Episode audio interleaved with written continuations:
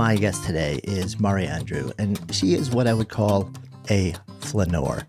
What does that mean? Well, she kind of navigates the world in search of moments of discovery and wonder, serendipity, and connection. Novelty that drops her into those flickering moments of aliveness, it's her muse, really. And it's found an expression in the form of beloved illustrations and words on her Instagram account with a community of more than a million people and her first book. But these last four or five years have also led Mari into entire seasons of struggle and reflection and ultimately revelation that has taken her from park benches in New York's East Village to a hospital ward in Spain and even random alleys in Rio. In her new book, My Inner Sky, Mari shares some of these moments from an illness that temporarily paralyzed her in a foreign country to finding home within herself again and really seeing the world anew. It's a call to spend more time finding grace in the truth of whatever life brings us rather than wishing and waiting for things to change. So excited to share this conversation with you. I'm Jonathan Fields, and this is Good Life Project.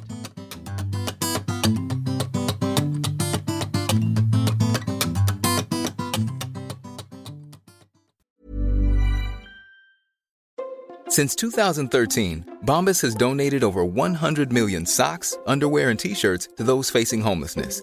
If we counted those on air, this ad would last over 1,157 days. But if we counted the time it takes to make a donation possible, it would take just a few clicks. Because every time you make a purchase, Bombas donates an item to someone who needs it.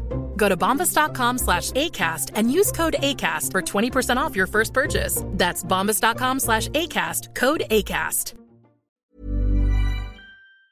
Good Life Project is brought to you by Understood Explains, a podcast that's like a beacon for parents navigating the special education system hosted by Juliana Urtubey, a special education expert. This season is all about individualized education plans or IEPs. Juliana breaks down complex topics like how to tell if your child needs an IEP in a way that's easy to grasp. I checked out an episode of Understood Explains about the difference between IEPs and 504 plans, and I was struck by the balance of empathy and practical advice. It's not just about understanding the system, it's about empowering parents and caregivers to advocate for their children, which is just so important so I've known a number of people who've had to literally scramble to figure out how to advocate for their kids when the system seemed to just make it so hard to get the support that they need and deserve. So if you're a parent navigating this world or even just wondering if it's right for your family, I encourage you to give Understood Explains a listen. Search for Understood Explains in your podcast app. That's Understood Explains. It's like having a roadmap for a journey you didn't expect, making it a little less daunting.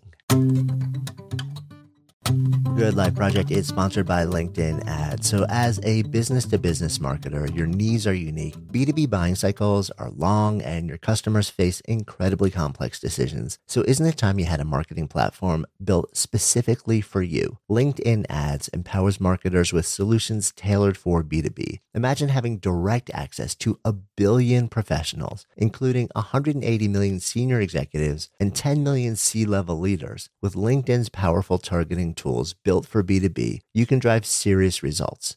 LinkedIn ads generated two to five times higher return on ad spend than other social platforms in the technology space. We've actually tapped the power of LinkedIn ads a number of times ourselves, and the campaigns have been really successful. If you're ready to revolutionize your B2B marketing, try LinkedIn ads with a $100 credit on your next campaign. Terms and conditions apply. Go to linkedin.com slash goodlifeproject to claim your credit. That's linkedin.com slash goodlifeproject or just click the link in the show notes. Terms and conditions apply. Something jumped out at me that I wanted to ask you about. So I think when we first started dancing together was shortly after you were on – Instagram and you were posting really regularly these these super cool illustrations. And oftentimes there'd be like words or thoughts in the illustrations and then and then a caption. And my initial sense of you was like oh cool. She's sort of like an illustrator who is adding words to the art to give it a bit of context. And and the words are you know pretty cool and compelling too. And then over time like that started to shift. And then i dive into your new book and I'm like, I got it totally wrong. Like, you're a writer who Ooh. happens to illustrate too. And my curiosity was whether that's always been there and it's just emerging, or whether you felt sort of like an evolution over these last few years to that. Hmm.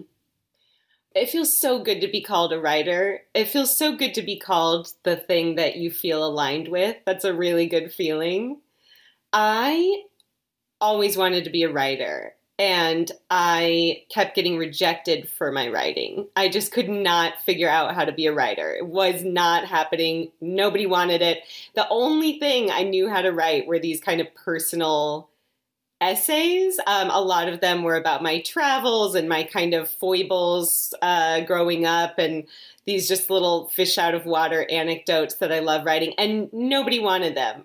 And so I looked to Instagram to do kind of shorter bursts of self expression. And that came out in illustration, which was something I was brand new at. I never wanted to do that, didn't think I could, didn't know how, didn't consider myself an artist. And then I, I got to be uh, known as an illustrator. And then there was a really like a day when I realized wait, I'm a writer and everyone knows me as this other thing. How do I change that? Oh, I start writing. I just start writing. I've got this platform now, which I'm so grateful for. I have people who seem kind of interested in what I have to say. Um, so I'm just going to start writing because that's what I do. And, uh, you know, some will leave and that's fine. And some will come along with me and that's beautiful. Um, but this book was such, it was such a gift to just be able to write as much as I wanted.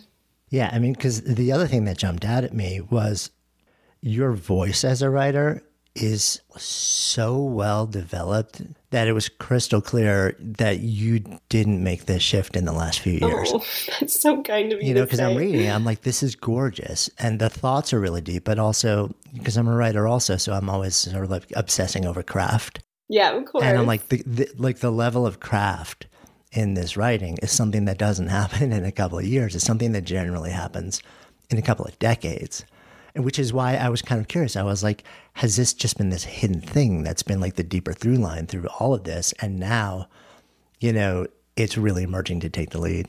Oh, thank you so much for saying that. Coming from you, that means so much. I, I love your writing and communicating in general, your speaking, and um, that that's such an honor to hear. I mean, it, yeah, the writings only really existed on uh, Blogspot or Xanga or whatever um, blogging platform there was at the time that I had to use.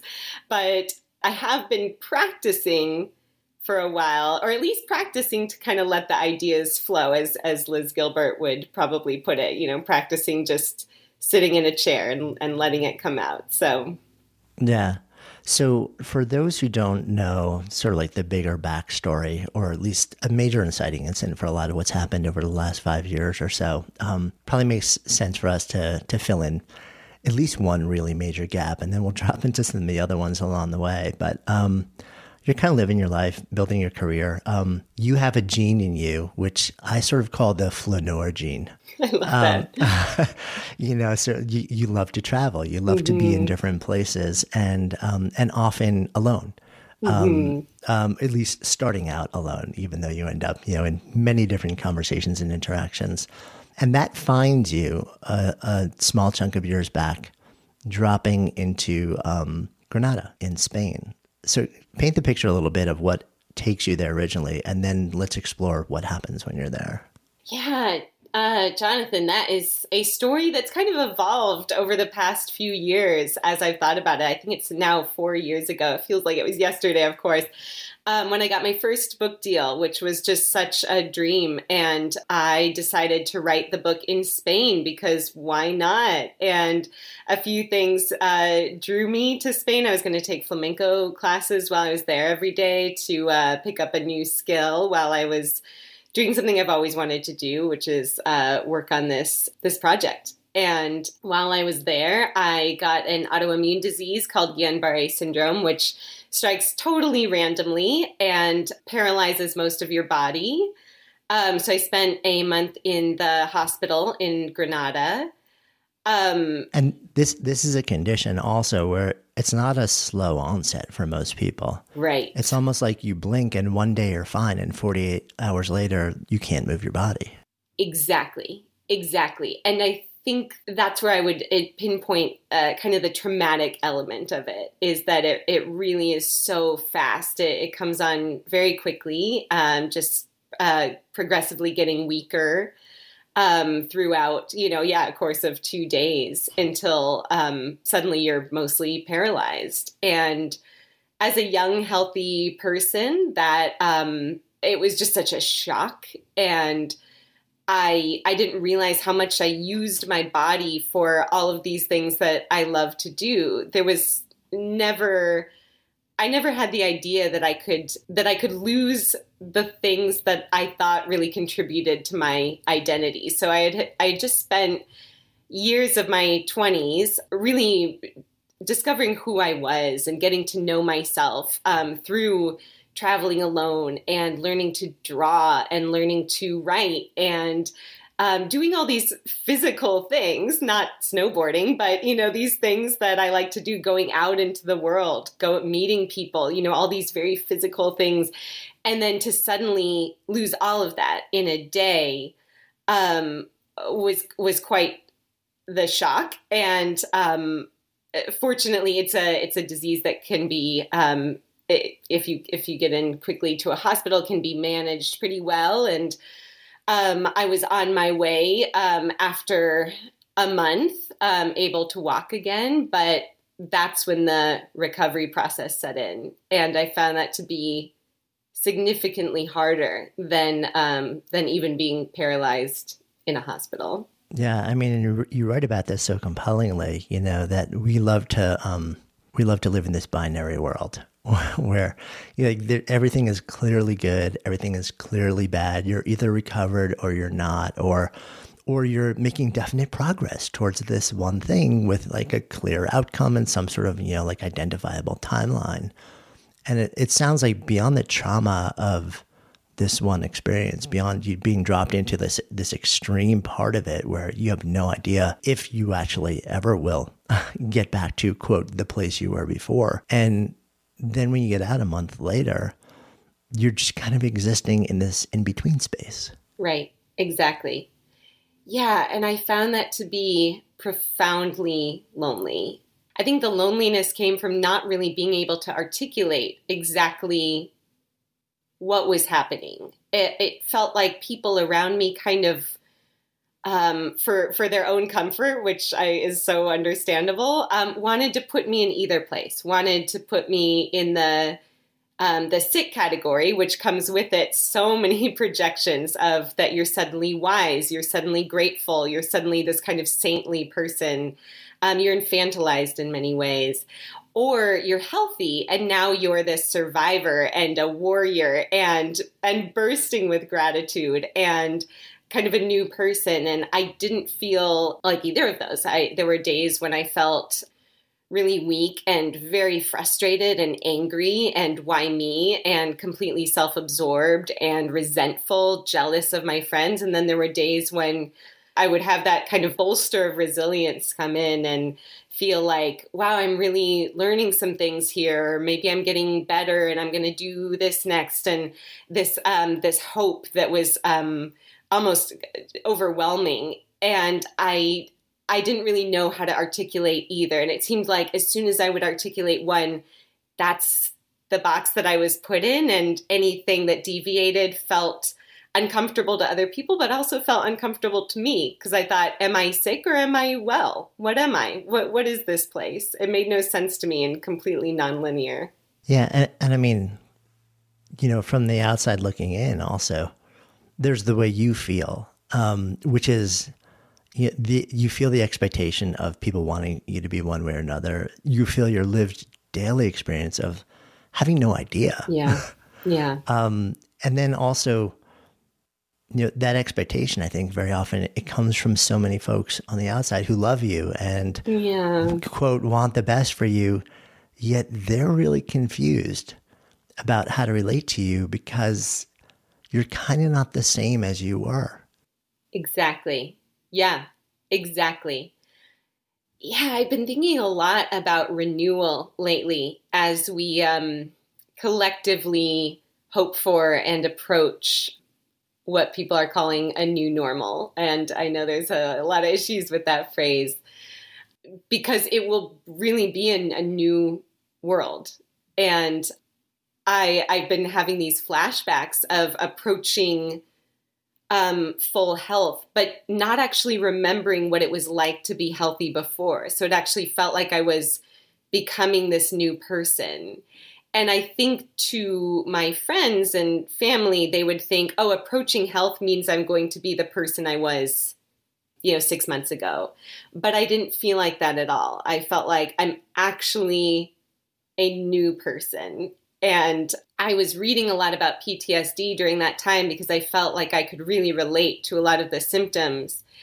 And that's what um, they said over and over. You're actually a new person. People think that after you go through a traumatic experience, you're going to somehow kind of go back to your old self in a way. There's going to be this U turn. And instead, you actually are a new person. You will have a new life now.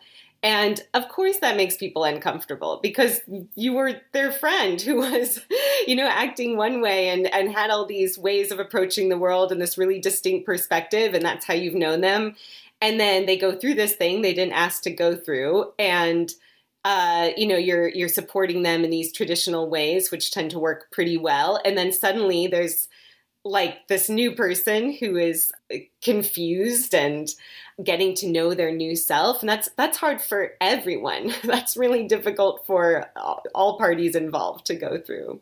Yeah it's it's sometimes it's it's um i wonder whether sometimes people avoid therapy because you know couples therapy mm-hmm. is like what springs to mind immediately. Because because you know like participants are kind of like things aren't really bad. Things aren't really good but things aren't really bad and what if this breaks things on a level where you know it makes us no longer compatible or it actually brings to the surface the fact that we never were? Um, and we need to move forward in some way shape or form. How do we relate to that?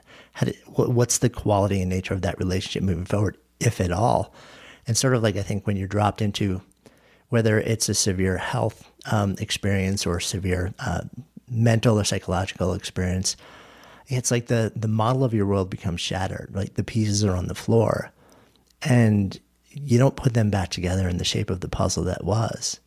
You know, you put them back together in the shape of the puzzle that now must be, and that's kind of terrifying. yes, yes to all of that. Yeah, as as you were talking about that, it, it made me think about um, how brave you have to be to have a truly intimate relationship with anyone, friend, coworker, whatever, spouse.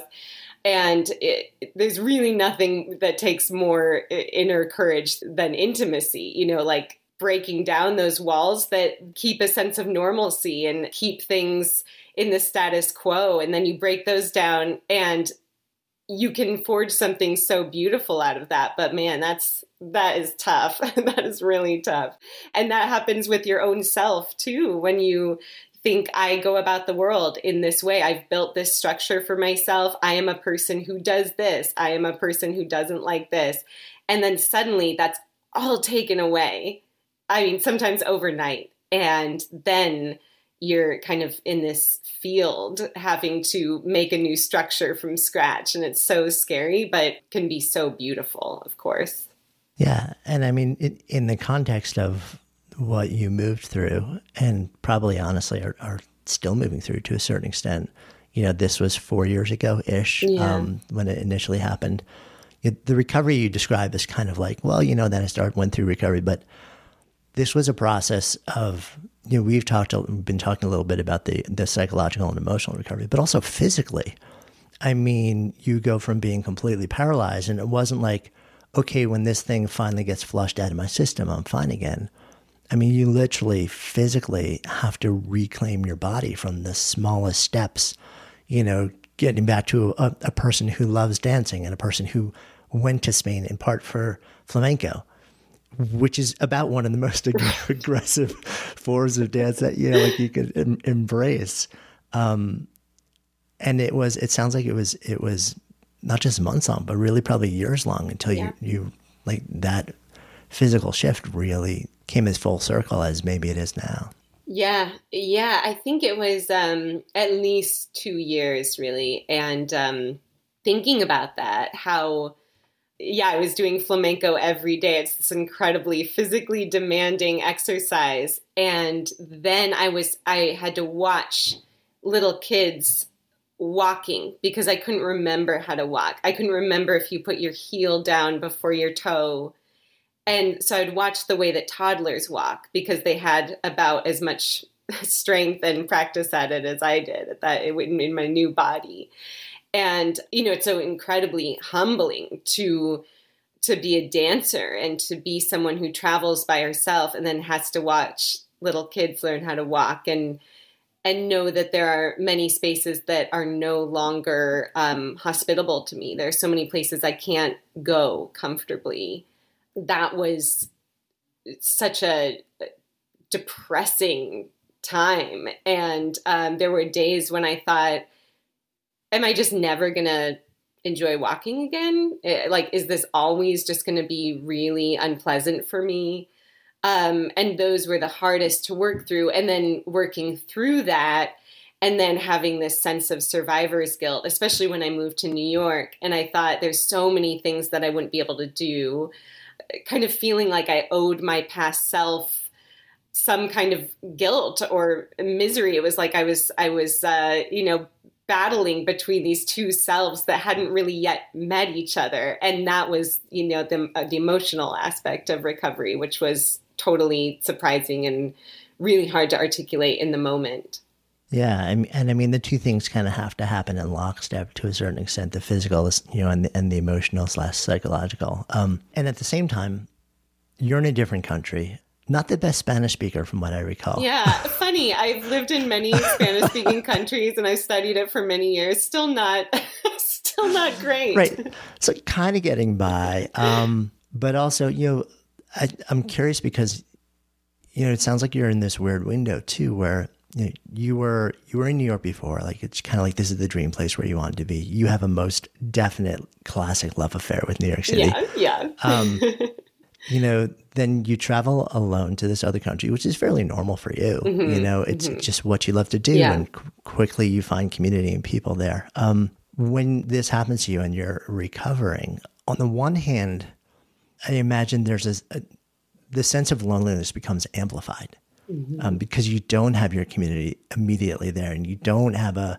you're not just immediately fluent in the nuance of the language and how to express yourself even once you start to gain the ability to move your body. And but on the other hand i also wondered if there was any sense of relief in those early days in that you could kind of dance with these fierce gremlins without the people who knew who you used to be immediately present that then came back to you once you finally came home and then you're with your mom in Baltimore for a while, but eventually you go back to New York. And I, I was almost wondering whether in that early time it was like this dueling experience of this is horrible. And yet, in a weird way, I'm also, I have more space, I have more room to be where I need to be and who I need to be in this moment without having to think about or worry about what eventually those people who knew me the way I were are going to feel.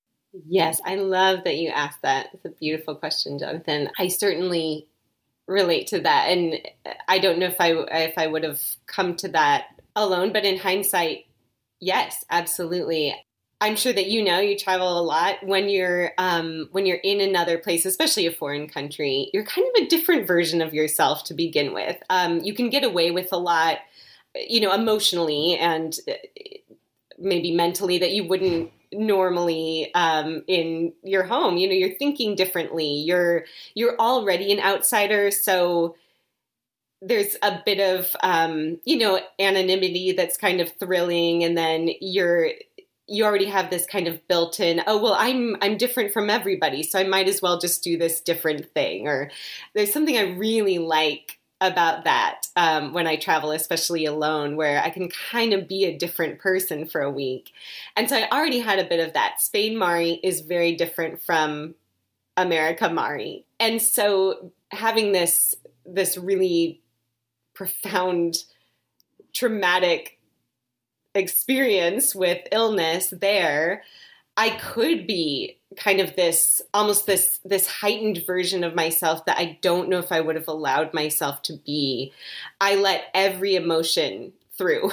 Every emotion that I had was fully expressed and felt. A lot of that is because the stat the hospital staff didn't speak English and I could just kind of let it out and no one even knew what I was saying. So it was fine. I would cry a lot. I'd get really angry. Um, and there was still that kind of protection of, you know, the the traveler who kind of feels like a different person.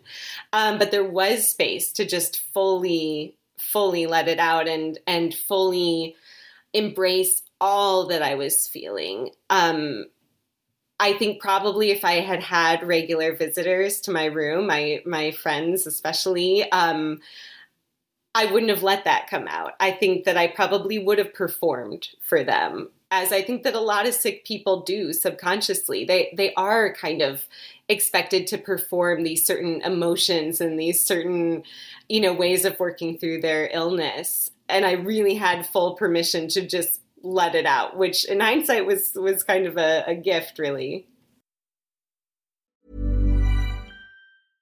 This is Paige, the co-host of Giggly Squad, and I want to tell you about a company that I've been loving, Olive and June. Olive and June gives you everything that you need for a salon quality manicure in one box. And if you break it down, it really comes out to $2 a manicure, which is absolutely insane. It's also so easy to get salon worthy nails at home with Olive and June. The difference between how your nails used to look when you did them yourself and now with the Mani system is a complete game changer. The best thing about Olive and June too is it's a quick dry. Dries in about one minute, lasts for five days, and full coverage in up to one to two coats. Visit oliveandjune.com slash perfectmani20 for 20% off your first system. That's oliveandjune.com slash perfectmani20 for 20% off your first system.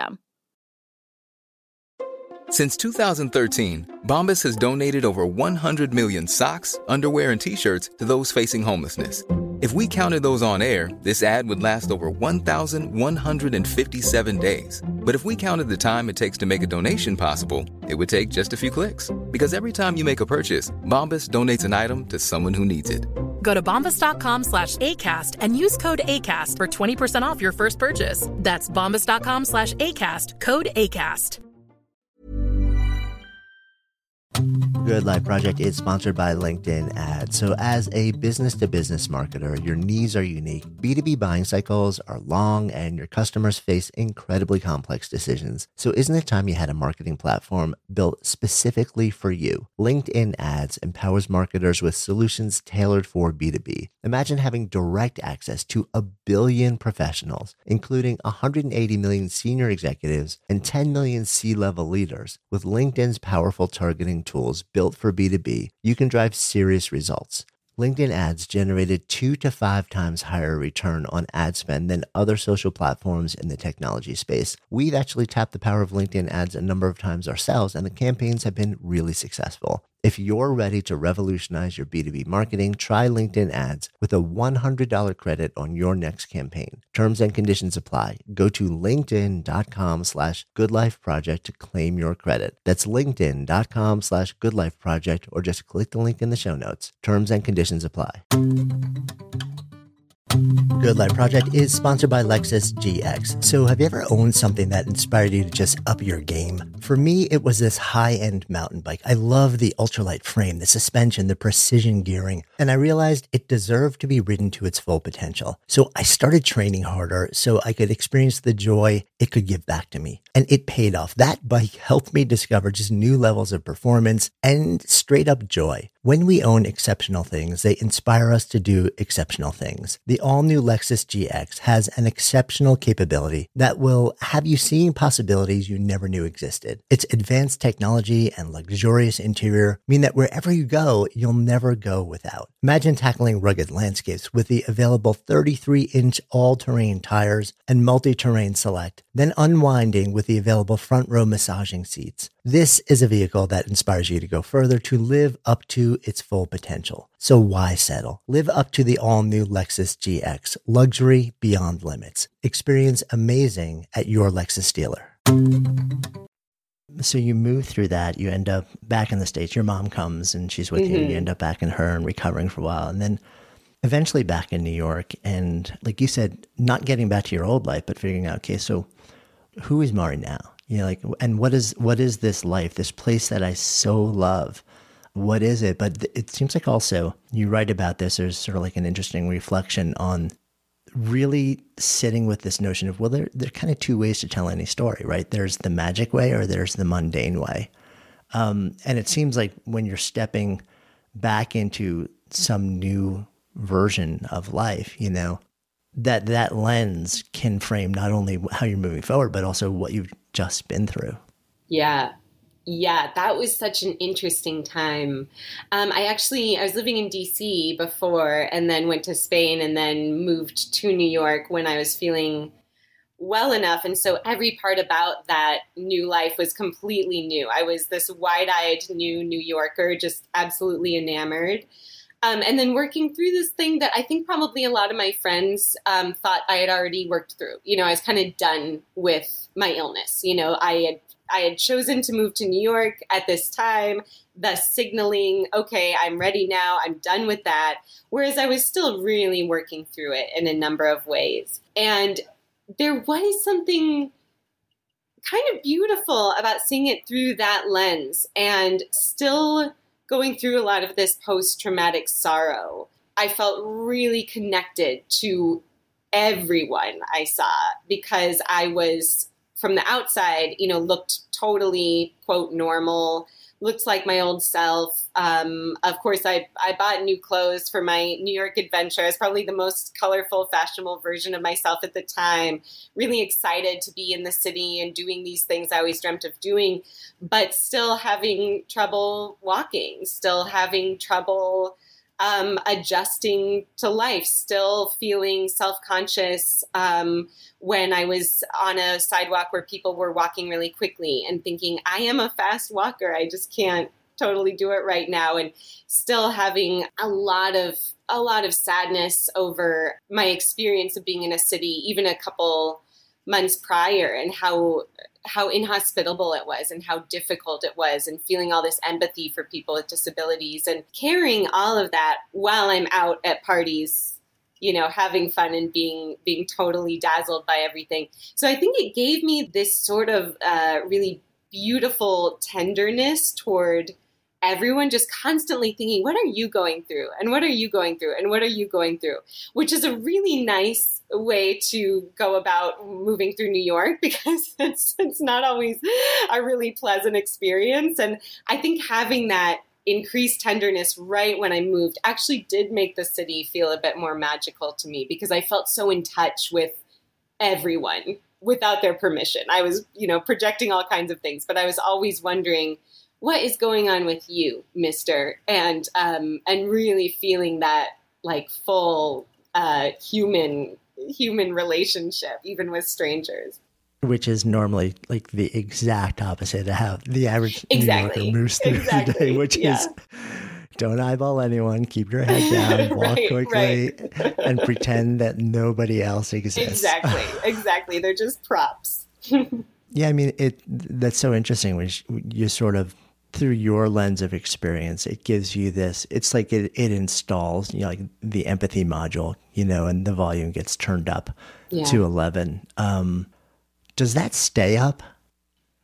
You know, I've been thinking so much about this because, um, again, we're, you know, we kind of see the light at the end of the tunnel of what we've been through um, the past year with the pandemic even if that light is still still months away. And a lot of people are saying i'm never going to take certain things for granted again. I'm always going to appreciate being able to see my friends. I'm always get, i'm never going to walk into a restaurant and not you know want to kiss the ground or whatever. And everyone's different. Everyone has their own life. But as someone who lost the ability to live the life that i loved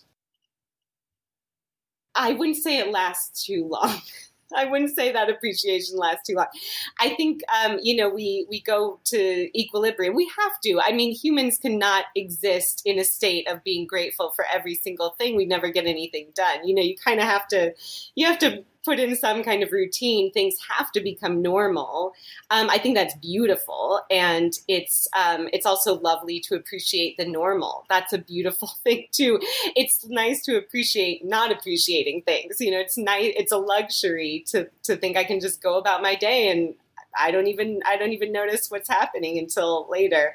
But yeah, that really heightened empathy unfortunately, I personally experience it mostly when I'm going through something really difficult myself. So, heartbreak, grief, uh, in this case, illness, or even when I have a cold or something, and I'm so aware of how much, you know, people might be suffering around me.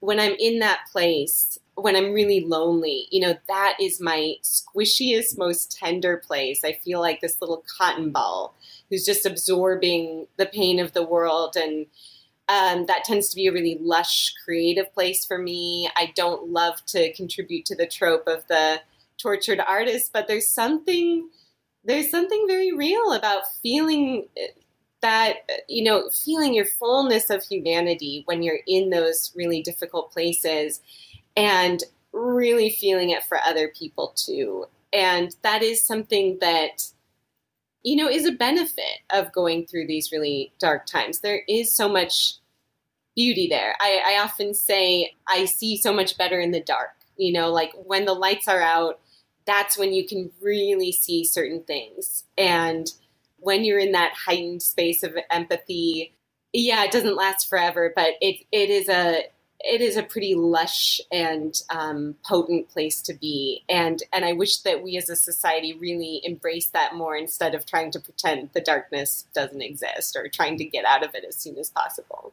Yeah, no, I completely agree with that. It's so interesting to hear you say that because, um, you know, I've read so much of your work over the years, and we've talked. And but as I was reading this latest book, I, I literally jotted down a note, and it was two words, and it was savoring melancholy. Mm. And then I start to think back about you over the years, and it feels like there is something in you that maybe doesn't rush towards it, but you also don't avoid it. And I was wondering whether, you know, a part of that is that you have this internal reframe that says, there's actually nothing wrong with this. You know, mm-hmm. maybe you know, if it's melancholy that slides you into a really dark space or, or a, a real depression and keeps you there, yes, that's not a good thing. But this sort of baseline, you know, just more like the classical melancholia definition is, it seems like that's something that um, you've really found peace with and you almost welcome because there's something in you that says this is going to give me access to something that will be valuable. Yeah. Yeah. Yes i love that. I often get asked what inspires you you know what inspires you the most. And i, I always think could we phrase that a different way? Because i don't really know what you're asking. But if i were going to take it as a literal what inspires me? it's often things i don't like and I will often write or make art as resistance to something I don't like. And in this case, I don't like positive thinking. Doesn't work for me. So most of my life, I have been a friend to melancholy and I have found creativity in these difficult times. I was really lonely as a kid most of the time. I didn't have a particularly joyful childhood. And all over, I'm being told to have a positive mindset, to chase happiness. And I think, don't I have the right to feel this way? Don't I have the right to be lonely? Don't I have the right to feel melancholy? This is a human right. It's a human experience. It's so human. And isn't there something we can find here? Isn't there something that this is telling us? We we all feel it. We all feel loneliness all the time throughout the day in so many different ways. We all feel these you know shadows of ourselves this jealousy coming out or this comparison or this anger or whatever. And doesn't that belong as much as happiness? And so i felt like for the past few years especially as i was experiencing this prolonged melancholy after illness i kind of wanted to stick up for it. I wanted to say doesn't this belong to isn't this a isn't this a part of life that's worth at least attending to It's worth our attention. And I think we put a lot of our attention on happiness. But what if we gave that same attention to sadness and loneliness and melancholy?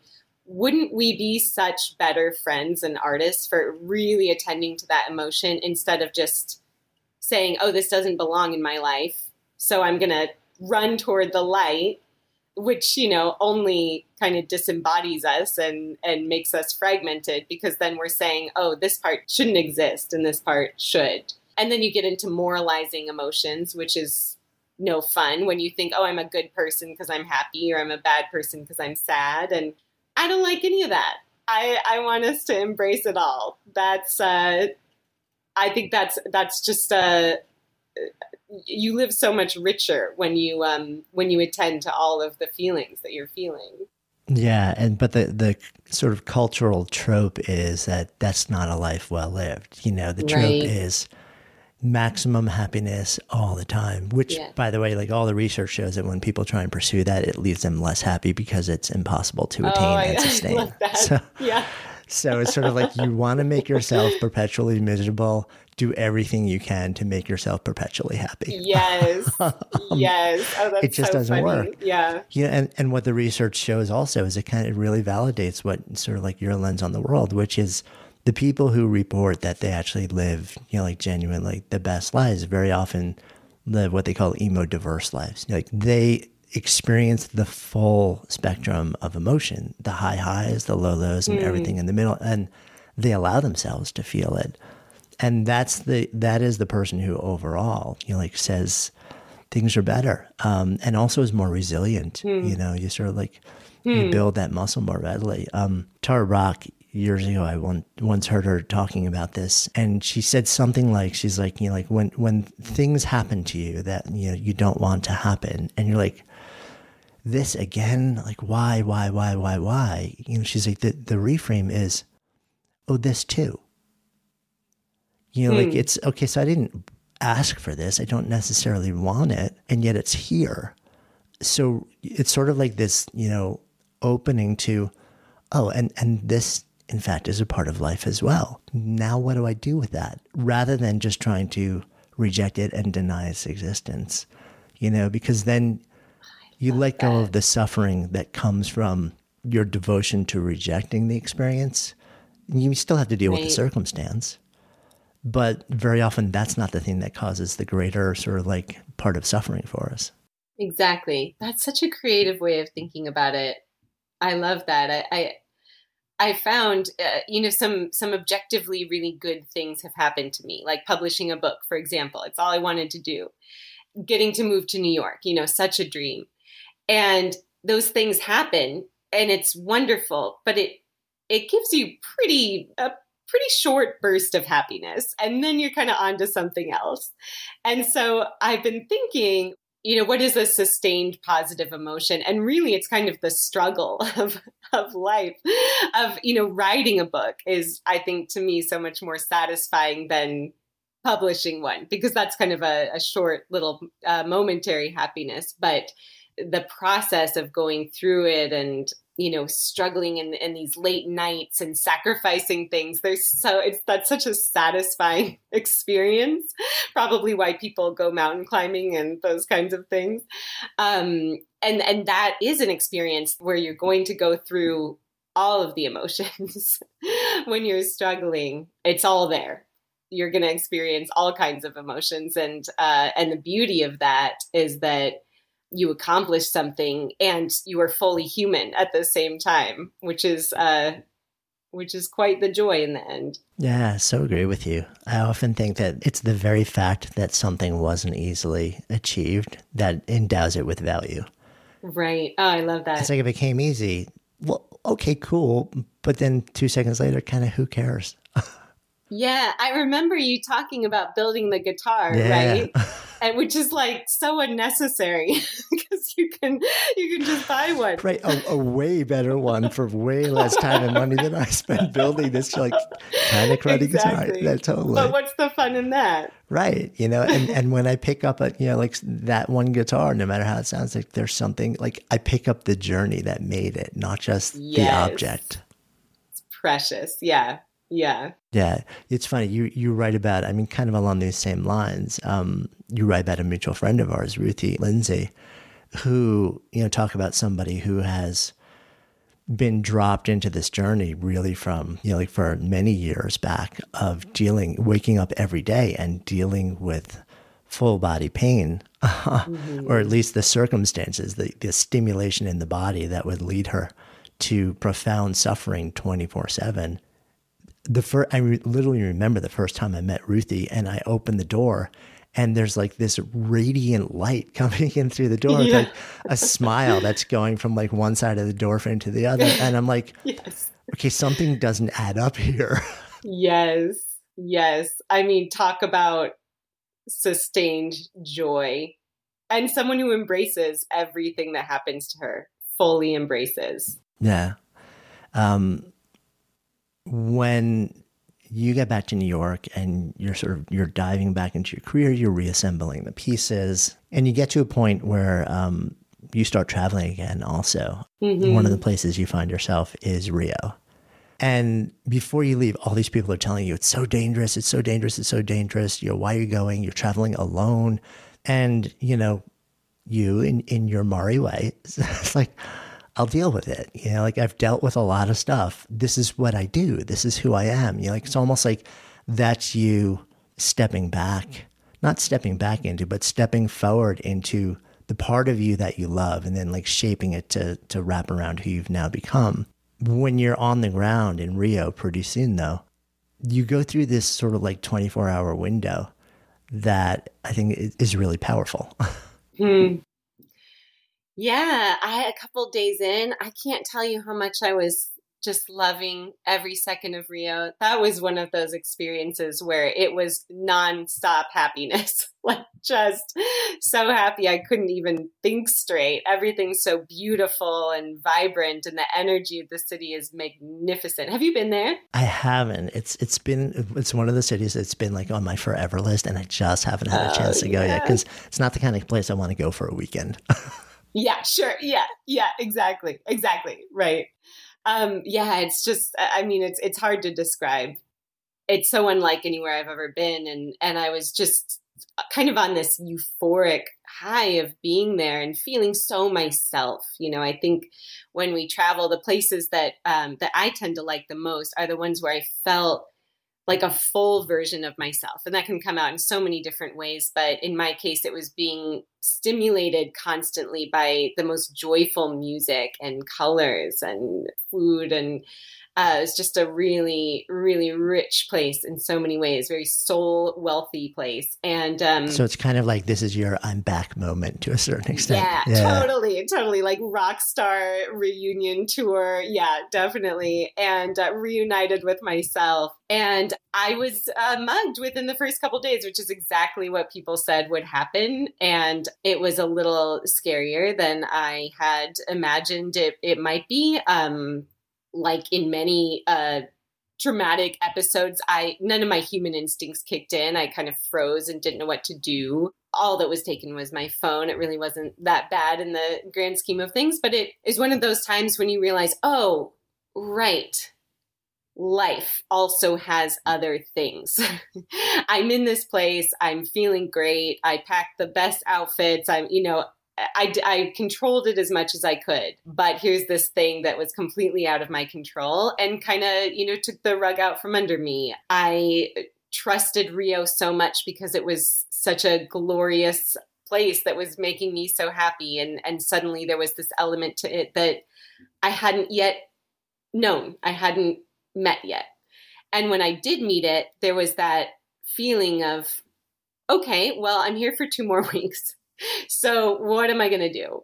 And I spent a day feeling really uneasy and kind of wondering. I didn't want to tell people at home, so I was kind of having that loneliness of carrying this um, this experience by myself. And then I thought, you know what? I came here to dance. I'm going to go do that. I went back to the neighborhood where I was mugged earlier that day and um, went to a couple clubs. Didn't wasn't really feeling it, and I stumbled upon this um, street dance party and everybody was there all walks of life and that is my Rio. Like that that was it. And it was so healing to just experience joy and realizing, you know, this these bursts of joy, this this beautiful scene is something that no one can take from me. And let that be how I remember this place. And it is. That's what I think about when I think about Rio, I think about this gorgeous dance party and the kind of resistance. We we've talked a lot about um, joy as resistance in the past few years, and um, what it looks like to to claim your joy even when people aren't giving it to you, or you're feeling like it's being infringed on in certain ways, and to just really fully experience that was such a rebellious act for me to say I'm going to have a great time anyway. Yeah. Do you ever wonder I know you're in your head a lot, just like I am. Um, do you ever wonder what would have happened if you had gone out that night? You like said, okay, so I'm going to go back to the very same neighborhood where I was literally just mugged at machete point. Mm-hmm. And I'm going to wander those very same streets at night alone. And instead of finding yourself turning a corner and seeing local families and neighbors dancing in the street and then, you know, like bringing you in and welcoming you into this and having this incredible evening if you know you had turned that corner and it was just a dark street and that very moment that happened utterly by chance never happened like mm. what the frame you know would have been for you on the entire experience like would you somehow mm-hmm. have just figured out a way to choose joy you know or mm. I'm I'm just I'm fascinated with sort of like the you know this notion of like what if one single thing happened differently? yes. Yes.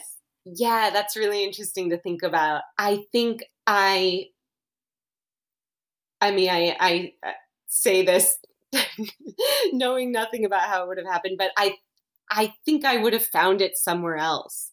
I think I was so determined to to see the best of this city that if I hadn't found it on that block, I would have found it in a stray cat, or I would have found it by eating pizza at a hole in the wall, or going back to my Airbnb and journaling under the night sky. I would have found something that led me to trust in the city and in myself again because I I had to make that happen.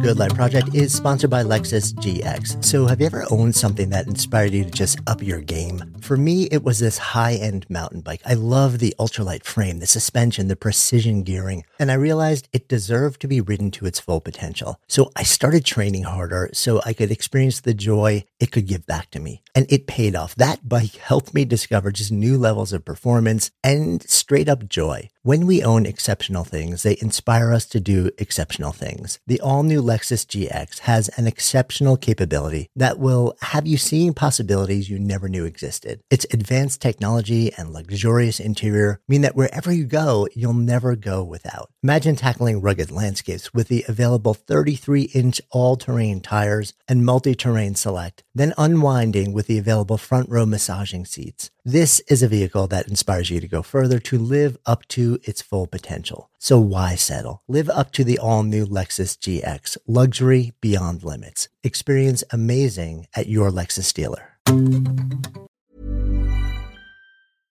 Imagine the softest sheets you've ever felt. Now imagine them getting even softer over time. That's what you'll feel with Boll and Branch's organic cotton sheets. In a recent customer survey, 96% replied that Boll and Branch sheets get softer with every wash. Start getting your best night's sleep in these sheets that get softer and softer for years to come. Try their sheets with a 30-night guarantee. Plus, get 15% off your first order at bollandbranch.com. Code BUTTERY. Exclusions apply. See site for details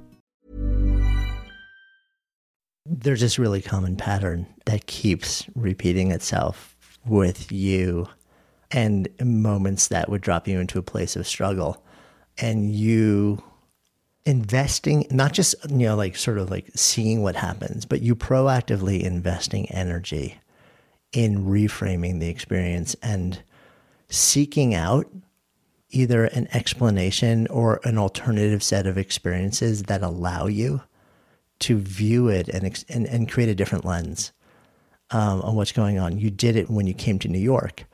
It seems like when you step into Rio and you have this experience, it would have been perfectly rational and justified for you to say, I'm gonna, I, I am going to only go to the big public crowded plazas and streets only during the day. And I'm going to kind of hide out in my room and write at night.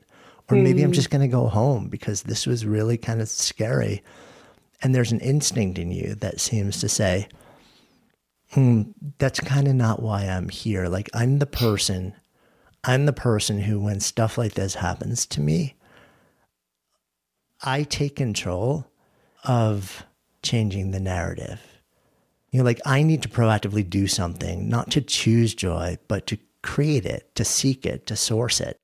And I kind of am not going to stop until I get there.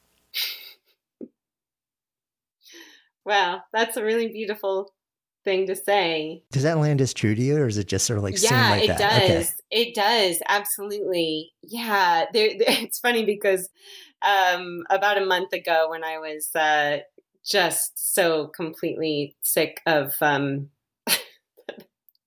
the past year. Um, I told a friend, I'm done reframing. I'm so sick of reframing. But the thing is, I'm still going to do it. I'm still going to do it. And it's, um, that's something I have to be pretty conscious of um, doing just for myself. I, uh, you know, it's, it would be easy to try to get other people to do that. And that's, that's not what I'm here to do.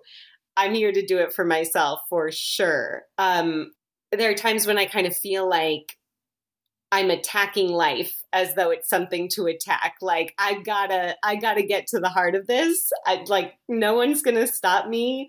I am going to get some stories out of this, and then I'm gonna leave, and I'm gonna leave, you know, the stories that I wrote on Earth. There's almost this this personal mission that that feels unstoppable sometimes, but I have to be careful not to uh, not to evangelize that on other people. Um, I'm actually working as a hospital chaplain now. I started uh, this job last month. And something I really struggle with is not doing that for other people, but just to sit in the loneliness, sit in the suffering and not not try to reframe it at all because most people don't need that when they're suffering and I wouldn't want it either. It, it's something I think that comes much later. Yeah, no, that makes a lot of sense. And I know I remember when you you sharing that, you know, when you were in the hospital originally in Granada, feeling so alone um, that there was a moment where I guess a chaplain came in and literally just you know, placed a hand on your shoulder and just sat with you. Exactly. That made all the difference. But yeah, to when you have that instinct to sort of say like, well, let's do something mm-hmm. to to, to yeah. create a different reality, that, to sort of stifle that and say like a maybe that's not appropriate for everybody and also like in this moment in time a lot of people just do need to to sit with this mm-hmm. moment and not and it actually makes it worse to have everyone be like buck up look at the bright side where's the silver lining? Yep. it actually piles yep. on to the anguish. To just sit when your impulse may not be to actually do that. I mean what's that like for you? Oh it's so challenging. It's so challenging. I mean that is the most vulnerable that i think a person can be is to sit with someone else in suffering and not offer anything um, I think we are a culture who really values people with an offer. We value people who have something to give. And I've been thinking, I've been talking to my supervisor about, well, what if I'm I'm with this family and their mom is dying? What do I have to give them? What should I say? And she says repeatedly we have to we have the same conversation every week. She says nothing. You just you're just there. You just give your presence. That's all you give. And even though i have been on the receiving end of presence and i know how valuable it is and much more valuable than someone with an answer or with a offering of hope or you know some little quip or or a book or whatever i know how beautiful that is and how valuable it is and yet it's so uncomfortable not to want to give that it's so uncomfortable to sit there and say i know this is so hard or I'm so sorry you're dealing with this. And I'm just going to be here and I'm going to sit over there. And if you want someone to talk to, I'll be here. But that is like uh, master class of life and I'm not nailing it because all I want to do is give them something to, you know, something they can they can have that'll make things easier because it's uncomfortable for me. Yeah. Why are you doing it then? I mean, I, I get why you're doing it for them, you know, and I get how you've been touched by that uh, uh on the receiving end mm-hmm. and seen how, how valuable it was to you and, and how you could see how helpful it would be to others. Um, what's in it for you? Like, what is why does this matter for you to play that role just just for you hmm you know if i can get a little woo woo for a moment you can get as woo as you want. Thank you jonathan. I so appreciate you. If i were going to think about my my highest purpose on earth my highest calling what i have to offer this earth i think I can transcribe messages from the divine, from source, from create a creative mother energy, whatever, whatever you want to call maybe a universe, God, a higher being. I feel like I can sit down and I can write. That's something I can do. And there are times when I feel like I'm hearing something that didn't come from me and I'm just going to write it down. And if I believe that that is something that I can do or that I'm available to do, um, I've got to have something to say. I've got to get some messages. And I think the place where you're going to get the most messages is in the midst of suffering. And because our society doesn't like suffering, we put it in certain areas. One of them is a hospital, another one is a prison. There are other places where you can find suffering, pain, death, these things that our society loves to ignore. But that's one of them. A hospital is one of them. And if I want to get into the deepest core of life and get these truths and get these messages so that I can tell either my friend or Instagram or a book or whatever, I'm going to have to go there. And so I feel like I'm almost kind of on this adventure, like digging my way through what life is. And in the core of it is pain. What is pain? What's the meaning of pain? It's completely meaningless. What do you do with that? You just sit there. What are you going to learn about it? and I'm going to figure that out. So stay stay tuned. Part two. exactly. Yeah. that that book is coming next. yeah. Yeah. I'm gonna we figure will, it out. We will all be waiting for that one to arrive, as long as it's definitive and we know exactly right. what to yes. do. yes, for sure. For sure. yeah. I mean, it is.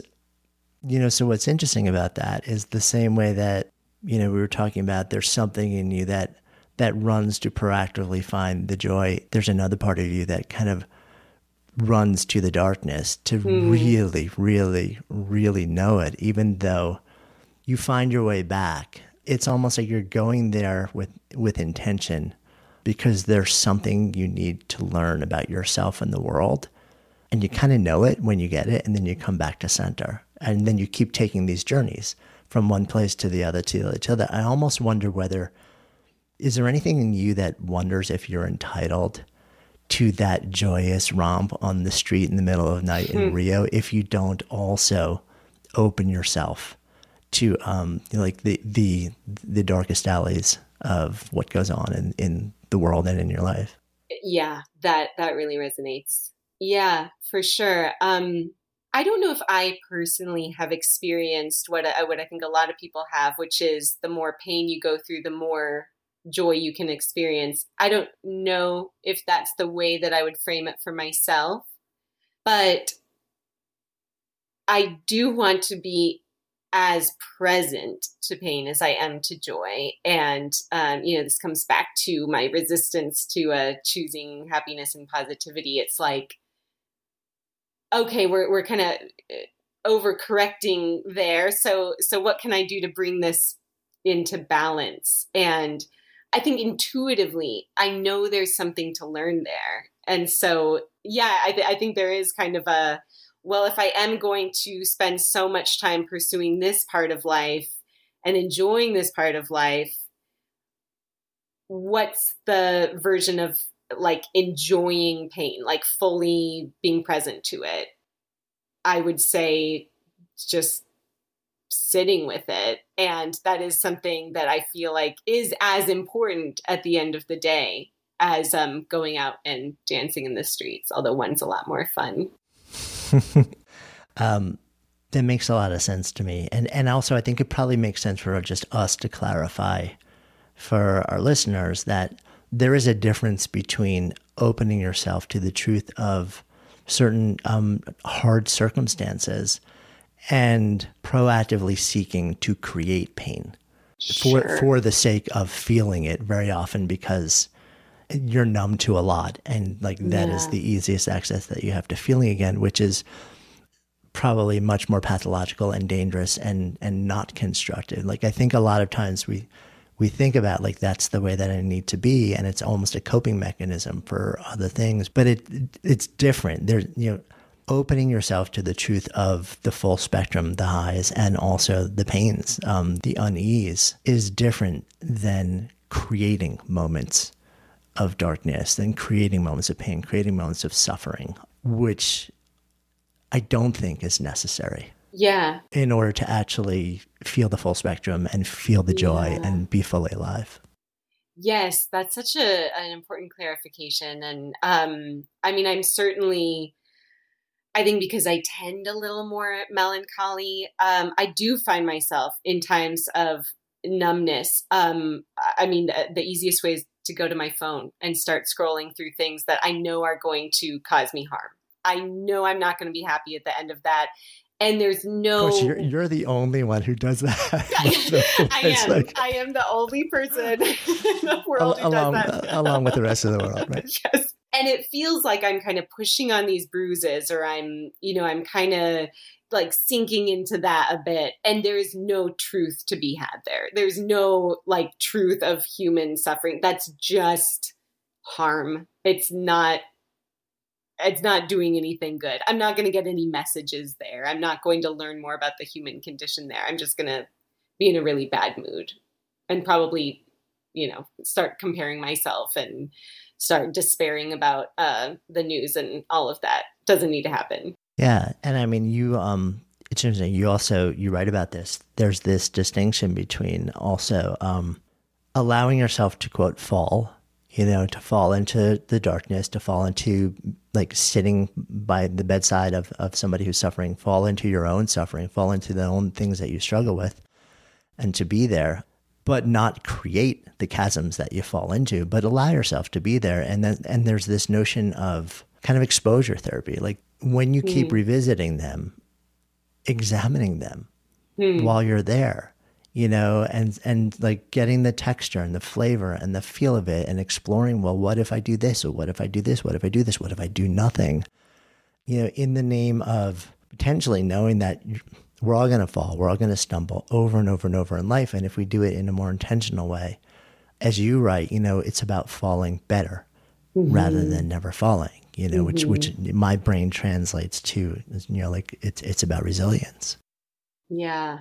Yeah. There's that great word that I've, uh, I've thought about so much. What does it mean to be resilient? And, um, yeah, that, that idea of falling better was a, a gifted concept to me um, from when I was little and I did gymnastics and we learned how to fall off the beam. We actually learned the best way to fall. And I revisited that concept, um, I mean, many times throughout my adult life, but recently when I was when I was working through a lot of childhood wounds and and realizing these are going to keep coming up, but how can I fall better? how can I hurt better? What's a what's a more um, a healthy way to to hurt and to go through these things that are inevitable but what's the way that i want to be able to fall so that i can get back up mm. As a fellow child gymnast i learned that very same thing i never got very good at it though as my body is now reporting to me on Yes, a daily basis. yes. It's like they should have told you it's not so much about falling better so you don't hurt now. It's like falling better so you don't hurt 30 years from, Yes, now. yes. It doesn't really land in the right, brain of like exactly. a 14 year old. Future of me will worry about that. Right. Um, this feels like a good place for us to uh, come full circle as well. So the name of this is Good Life Project. I have offer, asked this question of you um, a number of years ago when we first spent some time together in conversation. But if I offer up the phrase to live a good life, having been through a lot since we last spoke, what comes up? Hmm. I think to live a good life is to seek beauty. I recently learned that the word beauty comes from, I think, the Greek word for calling. So something that you're called to is something that's beautiful. And I love thinking about just looking around my room, which, you know, I've spent a lot of time in the past few months, and looking at the most ordinary things and thinking, what's the beauty there? What's the beauty in this shoe, in this box, in this lamp, in these things that I see every day? These things that if I were going to suddenly leave this life and go somewhere else, wouldn't I miss so much these little things, these little ordinary things? And so there's so much beauty to be had every day and to be explored every day. And there is beauty in the melancholy, thinking about the the purple skies of twilight and how that can tug at your heartstrings and it's also gorgeous and a really nice time to take photographs and seeking the beauty and joy the beauty of smiles and the beauty of light after dark and and the beauty of the new dawn i think to look for the beauty every day would be to live a very good life Hmm. thank you. thank you so much Thank you so much for listening, and thanks also to our fantastic sponsors who help make this show possible. You can check them out in the links we have included in today's show notes. And while you're at it, if you've ever asked yourself, what should I do with my life? We have created a really cool online assessment that will help you discover the source code for the work that you're here to do. You can find it at sparketype.com. That's S P A R K E type.com or just click the link in the show notes. And of course, if you haven't already done so, be sure to click on the subscribe button in your listening app so you never miss an episode. And then share, share the love. If there's something that you've heard in this episode that you would love to turn into a conversation, share it with people and have that conversation. Because when ideas become conversations that lead to action, that's when real change takes hold. See you next time.